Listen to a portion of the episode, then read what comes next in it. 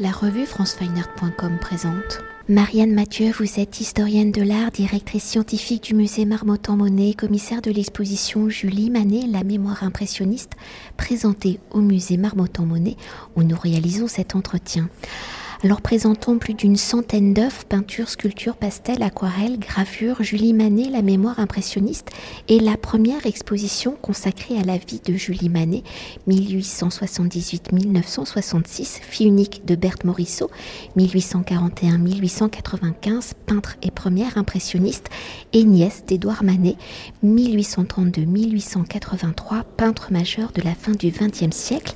Cette exposition a donc pour volonté de retracer la vie d'une femme, de son enfance au cœur de la création impressionniste, de son amour pour l'art, où avec son époux Ernest Roard, ils vont construire une collection à son engagement pour faire connaître l'œuvre de sa mère et de son oncle, mais également à sa vie d'artiste peintre et d'auteur avec son journal intime écrit entre 1893 et 1899 et publié en 1979. Alors pour entrer au cœur de la vie de Julie Manet, si jusqu'à l'âge de 16 ans elle est le modèle de prédilection de sa mère Berthe Morisot, elle sera aussi le modèle de son père Eugène Manet, frère d'Edouard Manet, ainsi que l'un des modèles de Pierre-Auguste Renoir et plus tard de son mari Ernest Rouard, et l'on imagine que ces différents portraits ont été la base de vos réflexions pour réaliser cette exposition où Julie Manet a également tenu un journal donc de 1893, deux ans avant la mort de sa mère, jusqu'à 1899, donc une année avant son mariage avec Ernest Roire. Alors dans ses écrits, hein, où elle donne un aperçu de la vie des peintres français de son temps, comment Julie Manet parle-t-elle de cette relation particulière avec sa mère, Berthe Morisot, où elle pose comme modèle dans le quotidien de la vie, mais aussi de son expérience de modèle avec Auguste Renoir, comment les différences se marquent-elles? Est-ce par ces séances de pause que Julie Manet va donc aborder son amour pour l'art? Alors effectivement, Julie Manet euh, naît dans la peinture et en peinture. Hein.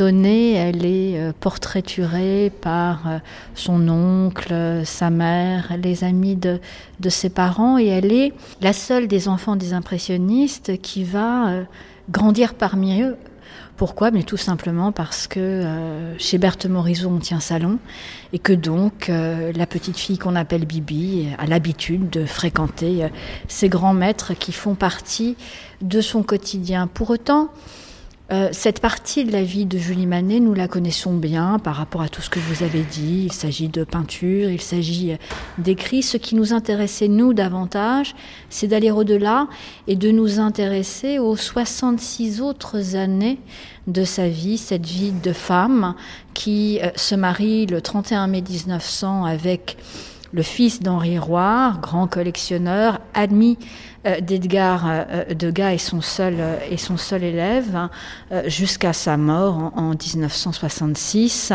Eh bien, c'est la vie de ce couple pleine de passion, d'engagement et de révérence à l'égard de leurs aïeux qui va prendre, j'allais dire, à bras le corps le devoir de faire vivre la mémoire impressionniste.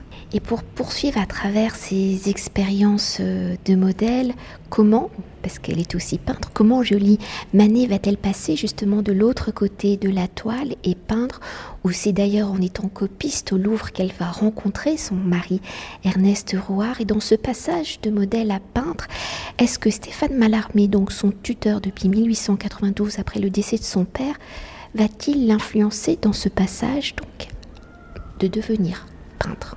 Julie Manet euh, s'interroge à la mort de sa mère sur euh, son devenir de peintre.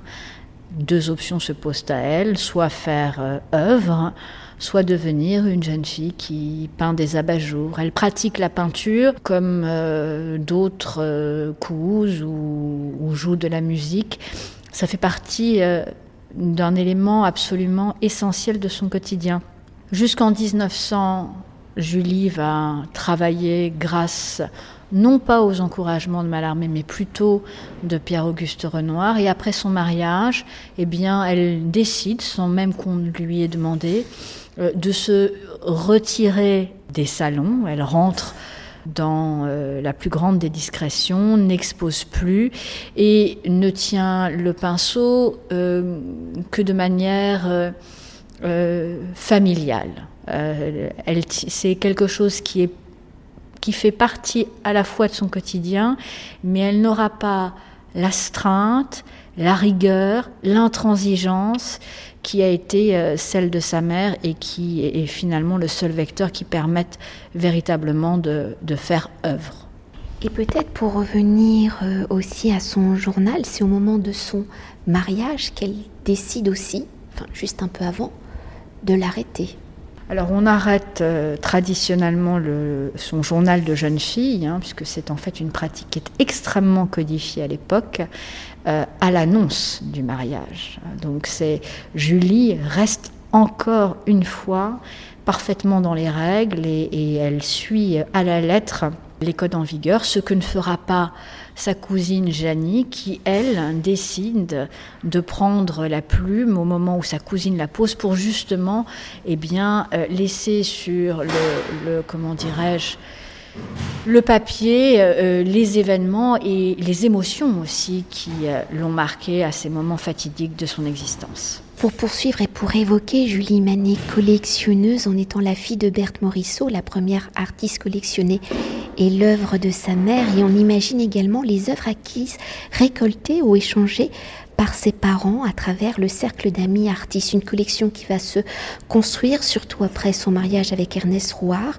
fils et peintre du collectionneur Henri Rouard. Alors entre l'œuvre de sa mère Berthe Morisseau, de son oncle Édouard Manet, de la collection de son beau-père Henri Roire, où son époux Ernest Roire va en acquérir une partie au décès de son père. Comment Julie Manet et son époux Ernest Roire vont-ils créer leur propre regard de collectionneur? Vont-ils rester dans les lignes des collections de leurs aînés ou vont-ils s'intéresser aux artistes contemporains, à ceux donc des avant-gardes puis des modernes? Julie et Ernest sont euh, deux figures qui dédient leur vie à la mémoire de ceux qui les ont précédés. Et donc ils restent dans la ligne de celle tracée par Berthe Morisot, Eugène Manet, Henri Roy, et c'est avec euh, le plus grand bonheur et, j'allais dire, la plus grande exaltation qu'ils réunissent ces œuvres et d'ailleurs euh, qu'ils en offrent euh, une partie importante au Musée de France. Et d'ailleurs, au moment du, de la visite avec mes collègues journalistes un peu plus tôt dans l'exposition, vous évoquiez qu'au moment de la mort de Berthe Morisseau, Julie Manet décroche les œuvres des amis de ses parents pour mettre l'œuvre de sa mère au mur.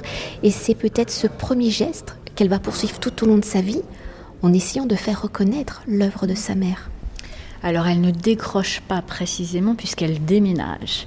Et donc en quittant l'appartement qu'elle euh, occupait avec sa mère, eh bien euh, elle s'installe dans un nouvel appartement avec ses cousines et effectivement pour la première fois, eh bien les tableaux de sa mère sont accrochés sur les murs et on le voit dans les peintures qui sont exposées au musée Marmottan.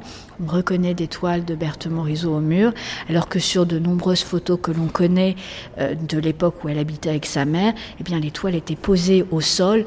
Euh, donc on voit bien effectivement que euh, c'est un moment où il y a un basculement qui s'opère et Julie rentre au service de la mémoire de sa mère. Et vous pouvez un peu nous raconter comment elle va faire justement pour que sa mère soit reconnue et rentre dans les institutions muséales?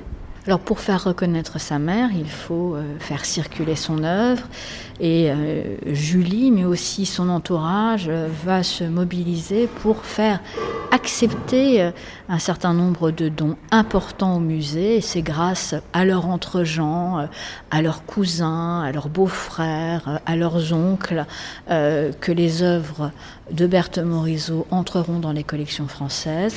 Et donc, il n'est pas de tableau de Berthe Morisot qui soit dans un musée français qui n'ait été euh, défendu euh, par un proche de Julie Manet pour que le musée accepte cette donation.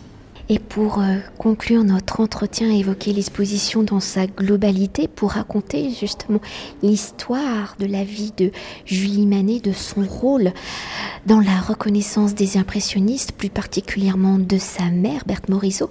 Comment avez-vous articulé l'exposition? Comment les différents acteurs de la vie de Julie Manet interviennent-ils dans le contexte de l'exposition? Il y a plusieurs sections qui marquent l'exposition. Donc il y a l'enfance de Julie Manet où elle est modèle et donc on la voit portraiturée par sa mère, par son père, par Pierre-Auguste Renoir. Et puis une autre section qui voit cette jeune fille devenir orpheline. Alors il y a une section qui s'appelle l'escadron volant et qui présente le trio indéfectible qu'elle va dorénavant former avec deux de ses cousines, Paul et Janie.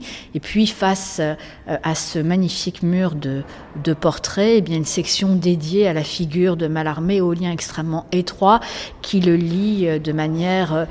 Euh, depuis plusieurs décennies à la famille de Manet. Et d'ailleurs, ces liens qui se perpétueront de génération en génération. Vient ensuite l'heure du mariage et le mariage chez les Morisot et chez les Manet se se joue au Louvre. Hein. c'est là qu'on se rencontre, c'est là que naissent les idylles et sont présentées eh bien, les copies que euh, Berthe, euh, euh, Julie et aussi son époux Ernest Roy a réalisées. c'est le moment de ce mariage et de s'installer dans un intérieur qui sera celui de monsieur et madame Ernest Roy. Sont présentés les tableaux de famille, les tableaux des ancêtres, notamment les chefs-d'œuvre de Manet représentant les grands-parents, les parents de Julie Manet, son intérieur aussi à partir d'évocations d'aquarelles réalisées euh, par Julie, et puis en 1907, son premier acte en faveur de la reconnaissance de l'œuvre de sa mère. Sont présentés ici euh, une sélection de grands chefs-d'œuvre de Berthe Morisot qui entrent, grâce à elle et son entre-gens, dans les musées euh, de région. Puis en 1912, dans le cadre de l'Aventroir, le couple acquiert une sélection d'œuvres extrêmement importantes dont un florilège est présenté au musée Marmottan Monet, se détache de cette section trois, quatre œuvres majeures, dont euh, La Dame en bleu de Corot, Crispin Escapin de Daumier et La Dame aux éventails d'Édouard Manet, qui sont des œuvres que le couple offre au Louvre et qui donc rentrent dans le patrimoine commun. Viennent ensuite, j'allais dire, le moment de la maturité. Julie Manet euh, n'est plus seulement mère, mais elle est aussi grand-mère et elle va réaliser euh, pour ses petits-enfants euh, un catéchisme illustré puisqu'elle rejoint un ordre laïque, celui du tiers-ordre dominicain, dont elle sera extrêmement, extrêmement fervente et elle décidera d'ailleurs de se faire inhumer comme son époux dans son costume de, de dominicaine à la mort de ce dernier. Une fois encore, elle fait preuve de générosité et offre au Louvre le tableau préféré de son époux, qui est un chef-d'œuvre de Corot, qui représente euh, euh, la Villa d'Est à Tivoli.